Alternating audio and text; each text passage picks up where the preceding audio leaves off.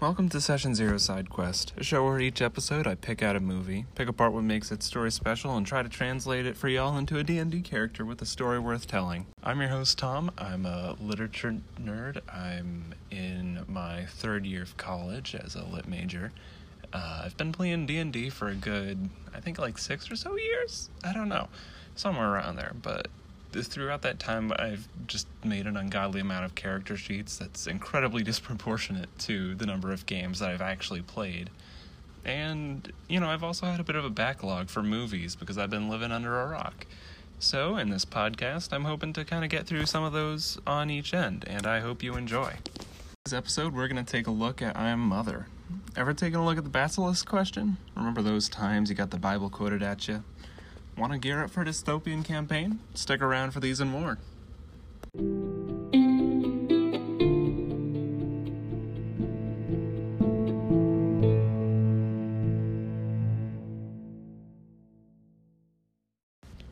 Alright, so in today's episode we're going over I Am Mother. Um, I, so I first watched this one actually um, a couple summers ago. I was out in Uh, New Mexico, and we just kind of pulled up some Netflix, and, you know, just kind of, we found that one and decided to give it a watch. So for this, I actually kind of rewatched it another time, and I've, there are so many notes for this. Um, I didn't write for the entire thing, but, like, there's, I, I was pretty, pretty focused in on the first half. Um, in the second half, there's, Well, I'll, I'll, we'll we'll get into it. We'll get into it.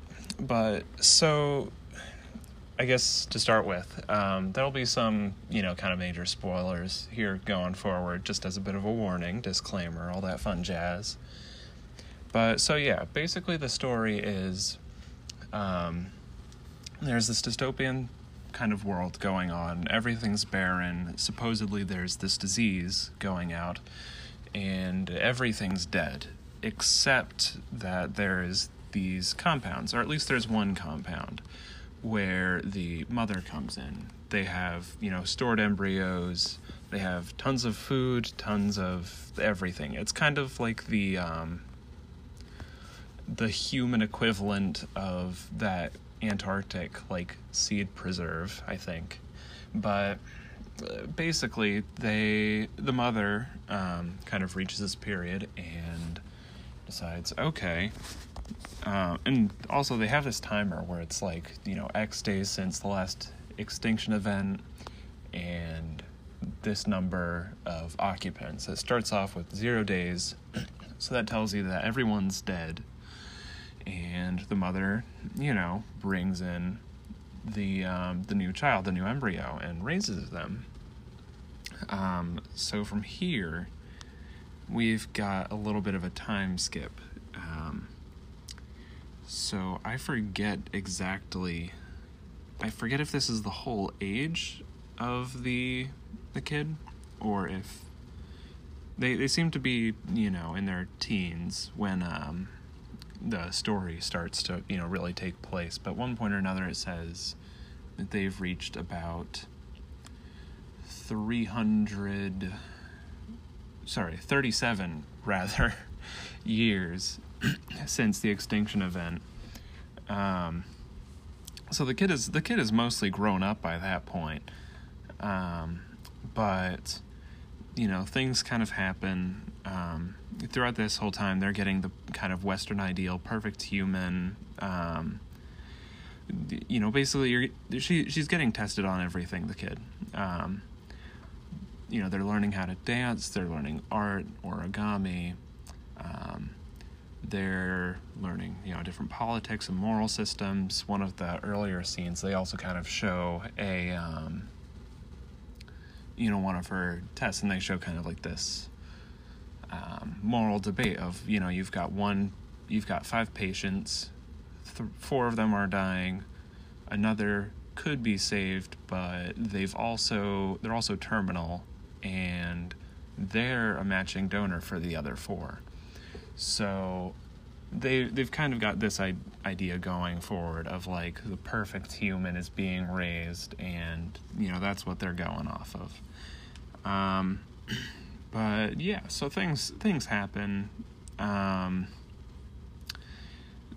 eventually, the daughter is kind of, you know, questioning, hey, can I get a brother soon? Or what's on the outside? Or what happened to everybody? You know, those kinds of things. Um, and at one point or another, something happens. The there's a breach of some kind, and a mouse gets in. So from here, she saves the mouse and, you know, has them in a kind of little container after she catches it. And the mother finds out and gets all concerned, um, you know, and then she basically just tosses it in the incinerator because she's, she's got the narrator. Mm, not a narrator. Narrative, rather. Um, that, you know, there's this whole plague on the outside. It's it's later revealed that that's, you know, not the case, but she she keeps up this narrative for quite a while. Um, but, you know, things go on, and then eventually this happens again. So this time the daughter is kind of brave and a little bit restless, and they're deciding that they want to explore the outside. They find a... essentially a hazmat suit. They go up to the, you know, big kind of Fallout style uh, vault doors, and they get through the first one, the airlock, and they hear a noise on the other side. On the other side, it turns out that there's another person, and her whole life she had thought that she was alone. So when this happens, she has a bit of a panic, as one might, and kind of backs away, grabs some other equipment, shuts the door, or leaves leaves the equipment out there, shuts the door, and lets the other person in if they put on the stuff. Um, they, you know, they comply. They're, they've obviously been wounded from something in the wasteland, and, you know, stuff happens. There's some conflict between the mother and this new person who's come from the wasteland. Um... But basically, th- this is really where the story starts to, you know, ramp up, and if you can't tell, where some of my notes start to end. But basically, um, there's there's this big question of, you know, okay, is all does all human life have value? And this this is recalled a lot through the. Um, the doctor and the patient um, experiment, kind of thought experiment there.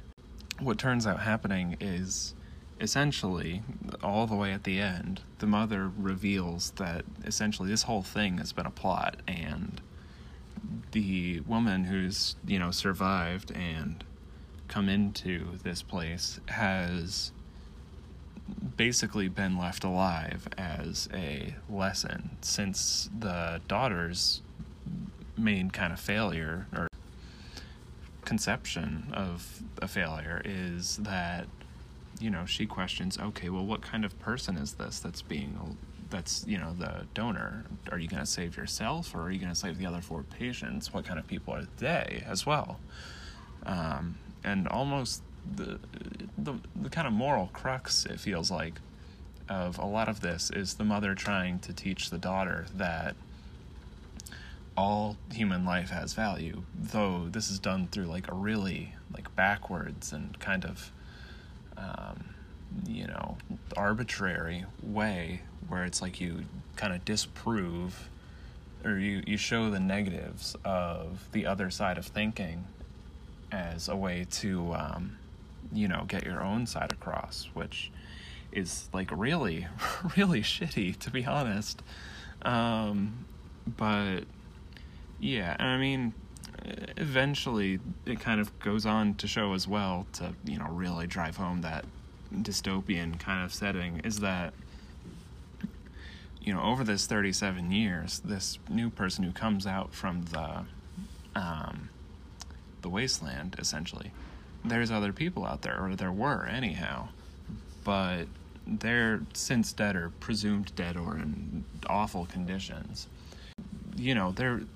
This is, you know, thirty-seven years or so since the last main extinction event, which means this has happened a few times. And this is also you know, shown when um, the daughter, you know, kind of goes out and does a little bit of investigating after, you know, there's some headbutting between the mother and the um, the other lady, and basically, you know, it shows, okay, neither of them have been entirely honest. However, there's there's other bodies, and there's been, you know, written records of other children being raised, and they're they're in an incinerator now. They're, what was them is in an incinerator now. So the I mean, there's there's these really really strong undertones of like just eugenics and stuff like that, and that's that's a really really heavy topic, and I'm I know I'm getting into some like some tough tough content for a first episode, so we'll see how this goes in future ones. Next one will probably be a little bit lighter, but so basically there's this idea that, you know, you have to get a perfect human, but from the mother's perspective. Um, but the issue with this is that, you know, the, the perfect isn't based off of survival. It's still based off of perpetuating old standards and traditions. And, I mean, the this is kind of shown through, you know, the the ideal isn't really survival. It's, it's for, you know, dancing and knowing these things and making these moral questions and, you know, these kind of things that are, you know, considered not necessarily Western entirely, definitely not, but like there there's to some degree or another standards of, you know, a high society, or, you know, these are these are what makes something good, that have been kind of, you know, preordained or set out for. um And to some degree, it shows in, um, you know, some of the, uh, there's a few scenes where the daughter is out in the wasteland following the other woman. But, I mean, the issue is that, I mean, you, you see, I'm rambling so fucking hard. Part of, part of the issue is that, like, w- while they're there, there, I mean, there's tons of oil, tons of, you know, well, oil rigs, um... there's like these fracking things. I, I don't know if that's the right term, but like, you know, the the stereotypical like oil pump things. Um, there's these like huge, huge, huge, huge looming structures. Um, and then there's also this, you know, massive field of corn. And according to the other woman from the wasteland, that just showed up a few years ago. That's new. Before, according to her, the you know, the air wasn't even breathable. You, with this kind of waste, I mean, so, with this kind of wasteland, it's, whether it be from, you know, massive wartime that led to the extinction event, or, you know, the robot was created and then did it itself, um, one way or another, the, the main structure for, you know, society and basic needs aren't there, but can be created. Um, but, you know, if you're going out into this, your thoughts aren't going to be, um, you know, I need to really work on that, that waltz. Really got to get that down. No, you, you want to survive. You want to, like, work on, you know, like, figuring out how to sustain yourself and others if they're there. And, you know, the the woman, she, she's been out there for a while, and it's revealed that all the other people are likely dead. She's got this storage container, you know, chock full of, like, all sorts of tools and stuff, and it it's more or less revealed that, you know, she's done this, she's learned how to survive, and sh- this is what her concern has been on. Um, but kind of what I've been getting at here is, in some ways, it's just really, you know, subjective, like, and it's it's also subjective in an enforced way. There's this kind of dystopian Garden of Eden sort of scenario where this bunker is, you know, the ideal for life, this this way of living, this education that you get, and this is the ideal, and within this, you know, perfect little box where you don't have to worry about anything, sure, yeah, that that sort of works, but I mean, you know, our own perspective, you know, we've got the whole world, quote unquote, um, you know, the, the world is how it is. There's a lot more to it than just living in a bunker and, you know, essentially becoming a literature major. But so with with that, you know, with this world, there's that, and then, but it's, you know, just in a bunker, it's an enclosed society, it's just you. The art is, you know, for yourself. Or there's the outside, which is desolate, but the, in a way, you know, when it's not controlled, it's almost better in a sense. I mean, there, so, okay, so there's the corn fields, the main thing that, you know, just appeared, likely by the influence of the mother or all the other robots that technically are also the mother. Um, I don't think I actually specified that these were robots. I hope that was kind of coming across. Um, but yeah, so there's that. But then, you know, the whole background, you've got, you know, of where the other woman uh, is living. There's these, there's this massive empty ocean with a tipped over oil rig. And then behind it, there's this actually incredibly lush forest and mountainside behind them.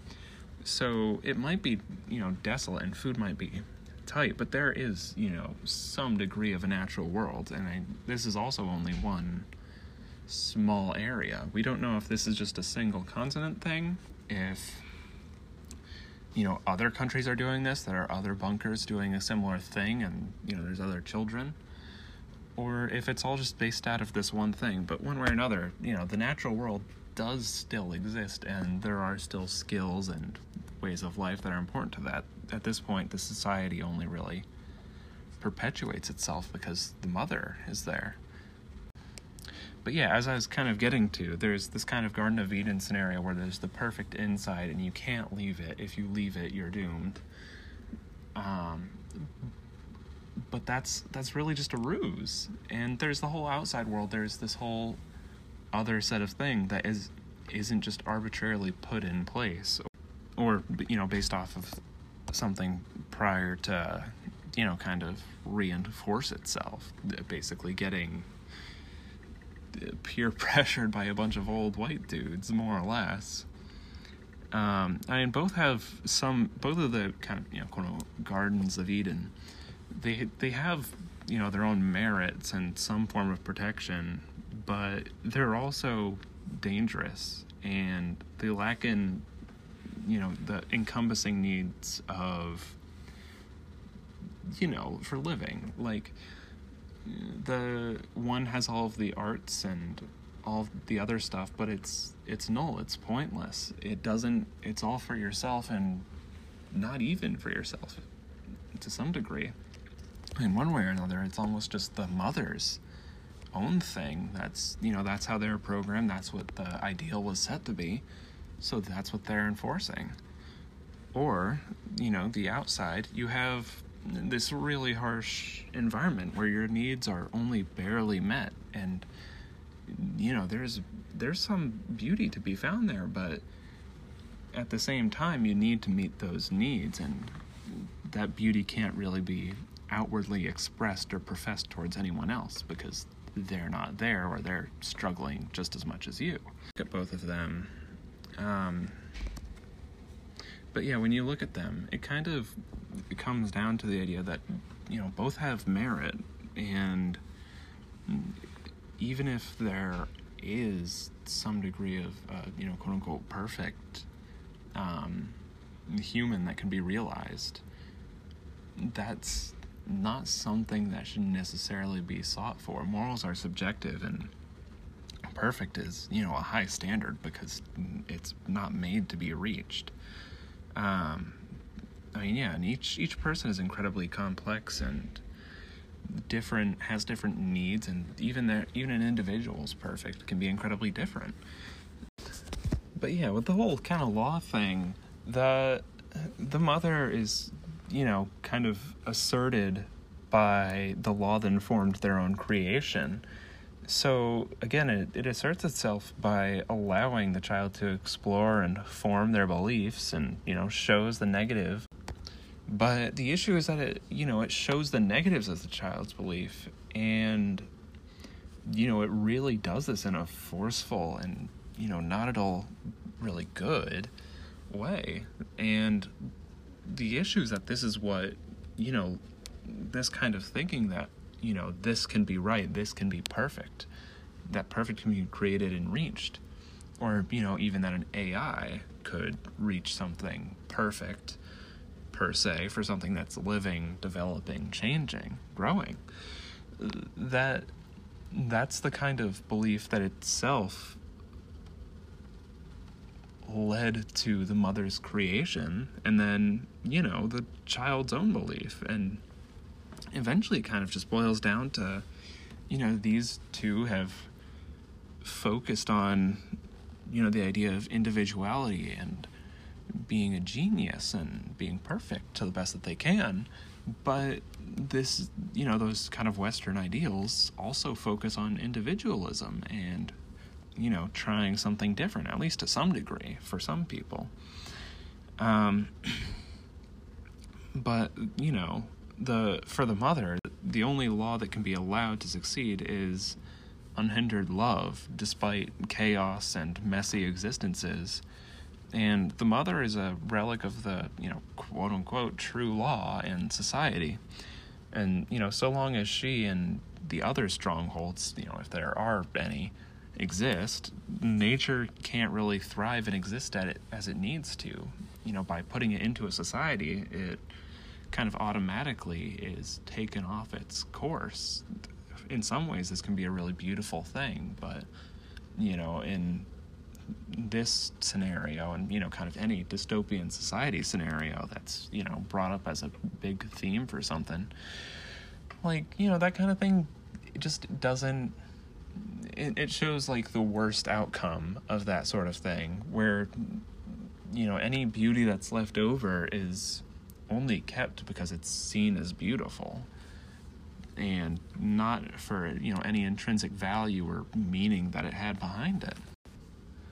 So as as this kind of happens, the the mother may be doing their best. I mean, it's shown that they're an A I, and, you know, they say that they're still learning, and it's a difficult process. And I mean, you know, being being a mother, that I can only imagine how much of a process that's got to be. But within this, their motives aren't entirely altruistic either. I mean, there's, you know, the other children she's killed or escaped and let live, only to be a lesson to other children.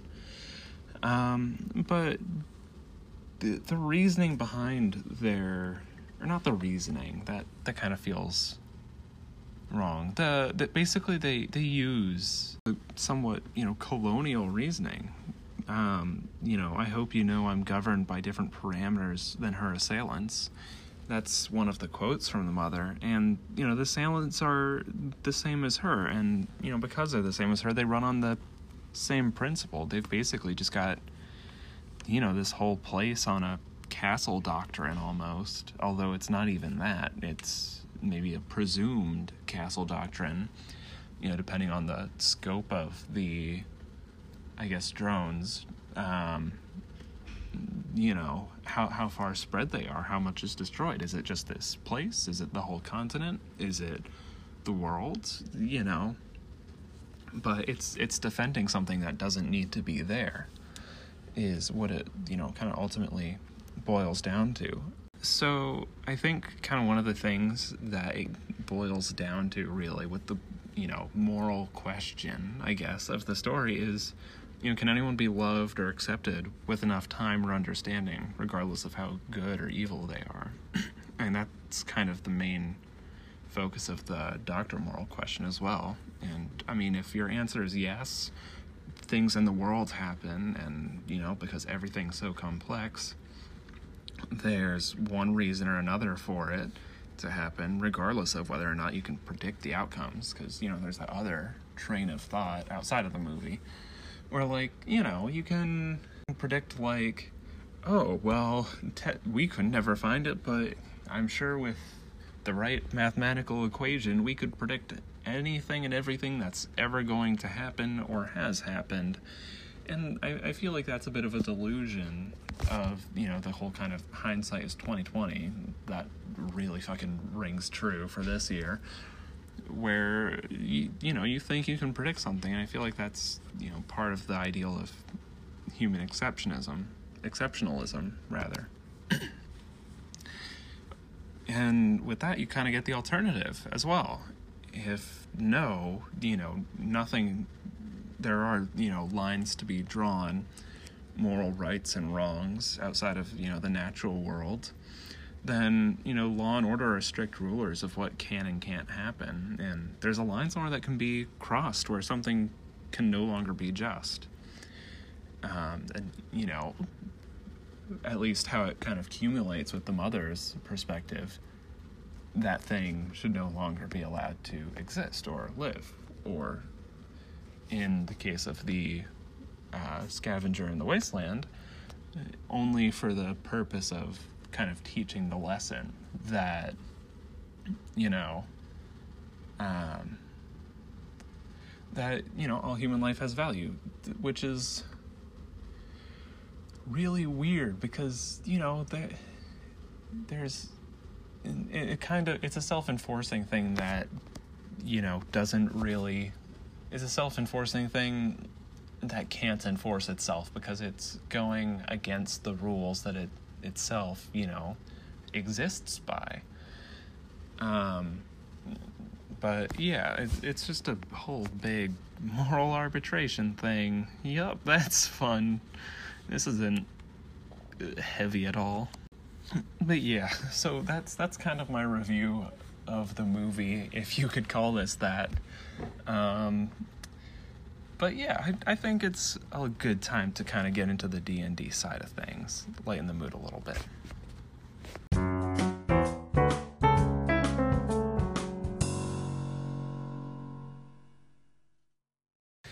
Okay, so a little bit more of the uh, lighthearted side of things now when you're getting into the actual D and D stuff. But I think... So when I was kind of reading over all this stuff, I think the biggest thing that I got the idea for that I really liked is going for a lawful neutral wild magic sorcerer. And now this might be just kind of the base of your character. It might, you know, develop later into other subclasses and classes.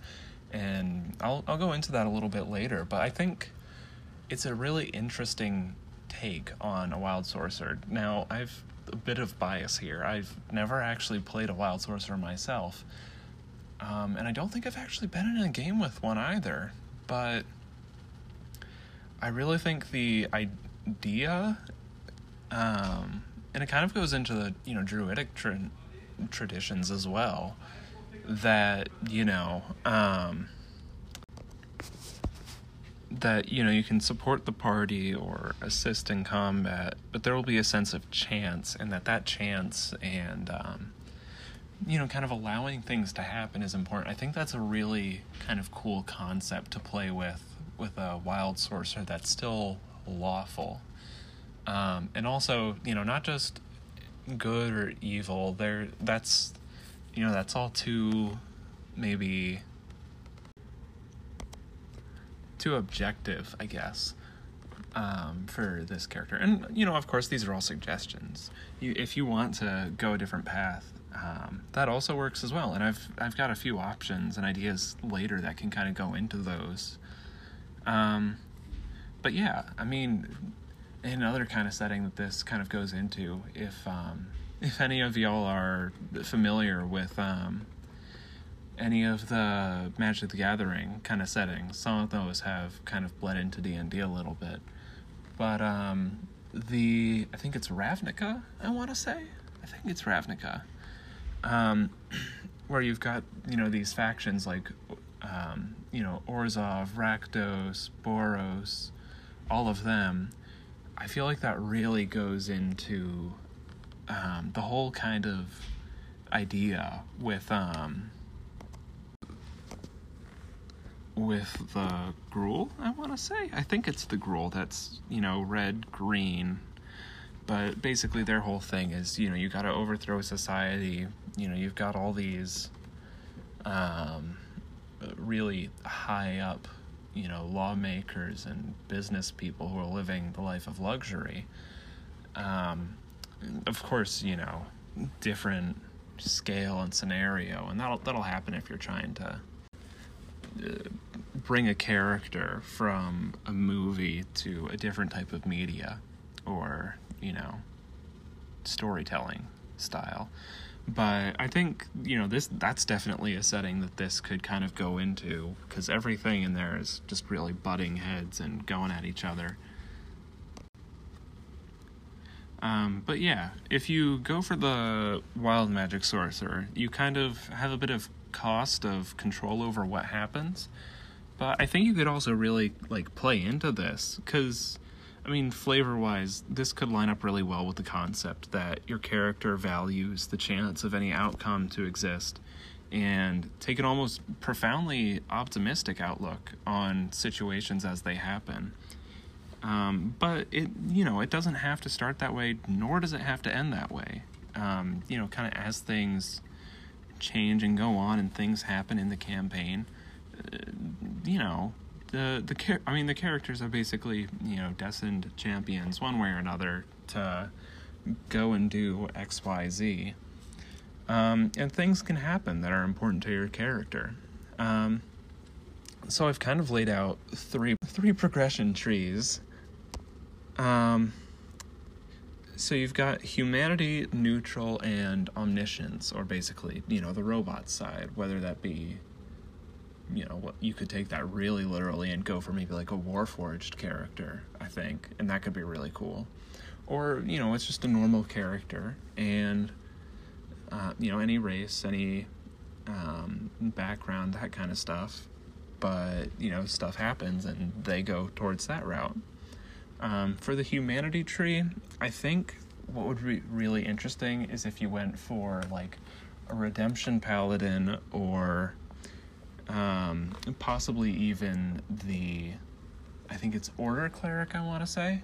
Both of those kind of really go down the path of, you know, uh, basically believing the, in the best in people, and also kind of towards, um, they, they've got kind of supportive roles, and Paladin is either a Wisdom or a Charisma caster, and Clerica is Wisdom, I want to say, but, um, you know, despite that, it could be, you know, a very charismatic base, and they're, they're really, or, you know, even wise. This is a focus on, you know, morals and the implications of, you know, what you do. This this could really lead into, like, a build where you're focusing on the party and supporting them or guiding them towards their destinies. Also, another really neat thing that you could do from there that I think generally works by base rules, but, you know, it'd be something to talk about your talk about to your D M, is, um, you know, if something happens yet again and you've gone for the Redemption Paladin arc, possibly even going for Oathbreaker. I mean... I mean, if you if you're going that way, it could definitely be going through like a villain arc, and you know you could really just jam some angst in there, and that could be real fun. But I I think that would be a really good opportunity. I think for um, you know some character development options if it's a really long lasting campaign and it's it's a very you know R P driven one. Um, so for the next tree, you've got neutral, and I think for this one, you really just want to, this, this would be if you really just want to stick to the chaos and, you know, letting things happen, and that's the natural order, and that's how things should have become. Um, and I think the two routes that you, the, the two that really stuck out to me for this is if you're going for, like, a really aggressive one that's sort of like Paladin, but sto- still on the wild side, would be the Wild Magic Barbarian. I believe that's U A. It might have been released in the new Tasha's book. Um, or if you want one that's, you know, kind of finds solace in this and just lets things happen and they're just really chill. And also if you want to, you know, take a more supportive role, you could go for a Creation Bard or a Stars Druid even. Um, and I think both of these are pretty I mean, if you're going into the existential conflicts, these these are pretty solid options, I think. But the I feel like the creation bard is the maybe maybe a little bit of the better of the two. Um, between, you know, Star's Druid or the bard. Um, and, you know, I don't really have too much to add off of there for the neutral path, unfortunately. Um, you know, kind of as these things go on, I'll kind of feel out how much I want to go into the reviews and how much I want to dig into, you know, different character options. Or y'all could let me know as well. Um, but, so the next option is the Omniscience option. Um, if you're picking this choice to multi-class into or start from, um, essentially you're focusing on control. You really want to be able to see everything, know everything, and if you're lucky, be able to, hope, you know, even kind of influence the tides in a favorable favorable direction, whether that be for your own goals eventually or the party's goals. Um, a bit of a disclaimer here as well. Um, I mean, it it can be interesting to kind of, you know, influence the others, the other players' goals, but I think, you know, this should be done more passively by, you know, if a choice comes up, you you really want to, you know, support the option that you'd like to lead things towards. Don't Don't just be really aggressive and be a butt. You, you can do it. There, there's other options than that. But there there's subtle ways that you can do it that can make a big influence and also, you know, enhance, you know, other people's experience while you're playing. Because it, at the end of the day, it's, you know, a group game. But, you know, if you're going for this, you're really focused on, to some degree, of control. Um... So this could be done by, you know, kind of hindering the opponents or helping the party themselves. Um, and I think a lot of the uh, a lot of the options that would be really good for this are maybe a divination wizard to really focus on the maybe not omnipresence so much, or like, you know, the ability to control things, but they can predict things and, you know, let the party know or withhold certain information to kind of steer the the direction of the game in a certain way.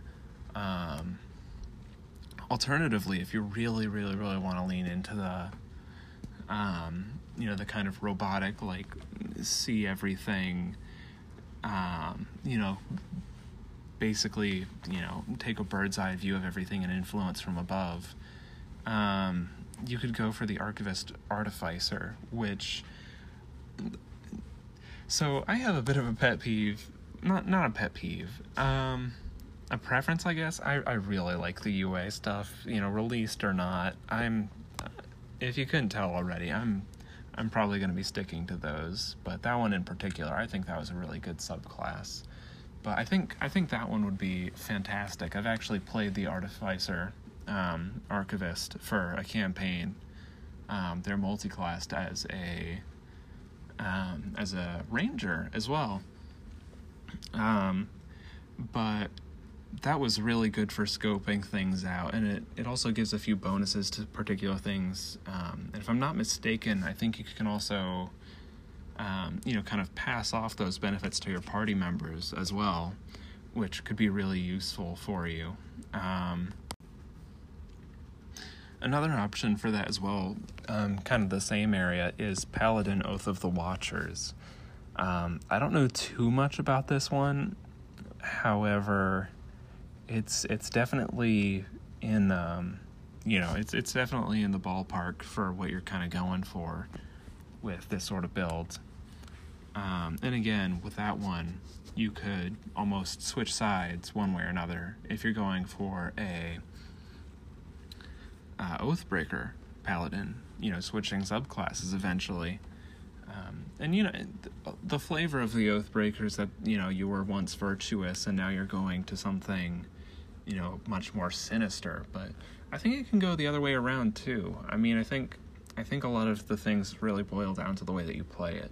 So it could be a, you know, realization of humanity and you know, the natural world and what makes things beautiful that you kind of go towards towards the end.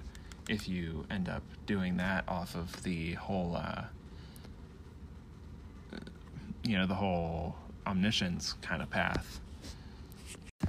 And so I think the last thing that I really want to get into, and, you know, let me know and I can probably, you know, kind of shimmy around what I want to work with and how, how in-depth I want to get for things. But I think for the first episode, the last thing I really want to get into is a possible background. And I think the one that really sticks out to me is is folk hero.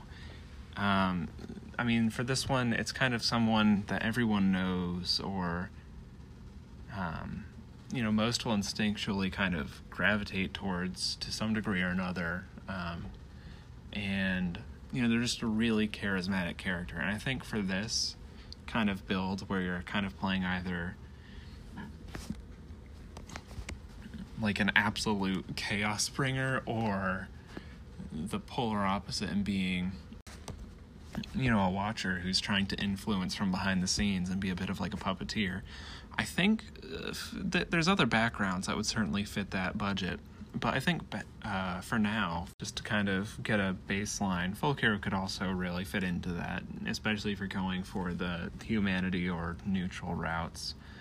Um, so between these, the ones that I kind of picked out, and also another thing for folk hero, I'm I'm really getting sidetracked here, um, but they've also got the defining event where the character really um, kind of sets themselves apart um, from anyone else. I think that could also be a really solid basis for, you know, how you want to flavor your character, how you want to f- have them figure out their morality and character arcs and all of that, you know, however those happen throughout the story.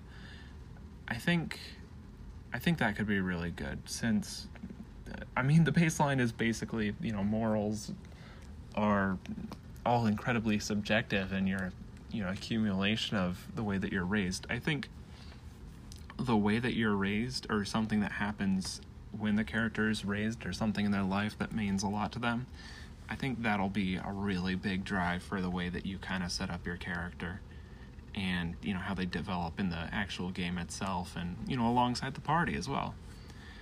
Um, for personality, um, the two I picked out were, I have a strong sense of fair play and always try to find the most equitable solution to arguments. Or, also, I judge people by their actions, not their words. I think for either of these, honestly, like, both are really good. Um, I think the fair play one, you can really play into that with a lot of the spells and abilities that paladins have. Um, for example, Compelled Duel, I think paladins get. I think bards might also get it. Um, with with the wild sorcerer, you're kind of pushed into that one as well to some degree or another, just because of, you know, how little control you have over everything, and you're emphasizing that you don't have control, and, you know, you make the best out of it one way or another. Um, and I judge people by their actions, not their words. I think that could either be a positive or a negative thing, and that's really up to how you want to play the character, whether they're, you know, really understanding and try to believe the best in people and, you know, let them shine and, um, you know, really kind of grow, or whether they're just, you know, a really kind of angsty and pessimistic character that, you know, they're, it's basically, you know, their way or the highway. Um, and, you know, either way leads to a whole lot of different development options and, you know, the way that you play the character. And either way as well, you could still play kind of a supporting role to start with, one way or another. Um... For ideals, I think, honestly, any ideal could really fit. But I think for, I think destiny, um, you know, no one can steer me away from my higher calling. I think that one seems to work really well with the idea of chance, and that you don't really need a self-fulfilling, oh gosh, uh, boy, gee howdy. I think that one, um, I think that one really fits into the idea that you don't need a self-fulfilling prophecy, and you can be part of a you know, steering people where they need to go, whether it be with chaos or omniscience or, you know, slight influences or that kind of stuff. I think I think that one really fits in there. Um, for Bond, um, I work the land, I love the land, and I protect the land. Or I protect those who cannot protect themselves. I think th- between these, both of them give a bit of the supporting role flavor. I think the first kind of has an ends justify the means vibes in there a little bit. That's kind of what it gives off to me. Um, so if you want a corruption arc, there it is. Go for that one. Um, but alternatively, the, the second one seems a little bit more neutral, but you could lean into the a reason for them to stay with the party with it. Um, you know, as the party are the ones that you see to be, you know, full of potential and nearing perfection, but need guidance to reach that with their kind of own individual destinies and, you know, kind of trying to almost be a party face, but in in like a passive, active-y way. Not being show-off-y with it, but like, you know, trying to work through characters and their backstories um, and their motivations, helping them reach them. Um, and flaw. Oh boy, howdy. There, there's two that both really lead towards the omniscience um, kind of track here. Um, I'm convinced of the significance of my destiny and blind to my shortcomings and the risk of failure. Or the second spicy option. Second, oh, that is not how it goes. Secretly, rather, I believe that things would be better if I were a tyrant lording over the land, which is really, really, really just just on the money for uh, the whole movie, I Am Mother, to some degree or another. But I think either of these would be a fantastic flaw and kind of a contention point where the character that you make has to kind of reason with themselves over what they want versus, you know, what they should let happen, or even to some other points, I guess, you know, what needs to happen. Um, but yeah, I, I think that's about all that I've got for our first episode here, and, you know, all the kind of stuff you could really dig into. Uh, I know this first one was a little bit long, um, so, you know, um, the, I'll, I'll I'll probably try to, you know, cut these down, make them a little bit shorter, or really kind of laser in on certain things, and, you know, maybe even not pick something so heavy to start off with. But um, yeah, we'll we'll see where it goes in future episodes. And thanks for tuning in for Session Zero Side Quest. Hope you have a lovely day.